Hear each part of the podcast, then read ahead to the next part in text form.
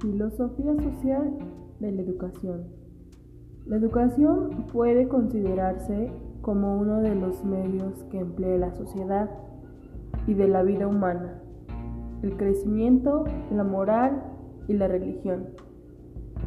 Según Platón nos dice que es un medio de generar lo mejor de la sociedad, al igual que Durkheim, y así el resultado sería democrático y cooperativo. Existen tres teorías sociales.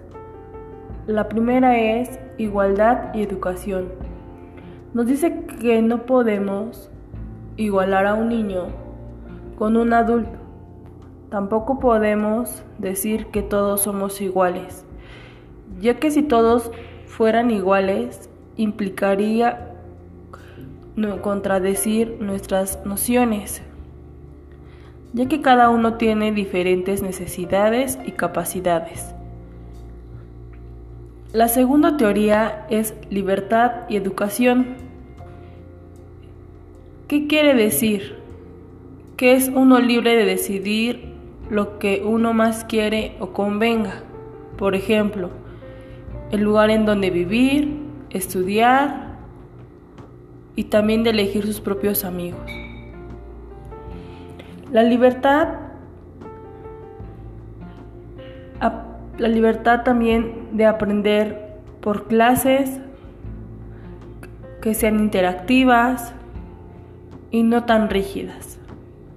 Por último, es la democracia y la educación. Se define el sistema educativo ya que se caracteriza por medio de la enseñanza, un compromiso un compromiso al educar infantes y considerar sus intereses a largo plazo como seres humanos en crecimiento. Los niños y jóvenes no siempre coinciden en sus intereses y así el valor educativo sería establecer una democracia liberal en las escuelas donde los estudiantes son jóvenes adultos.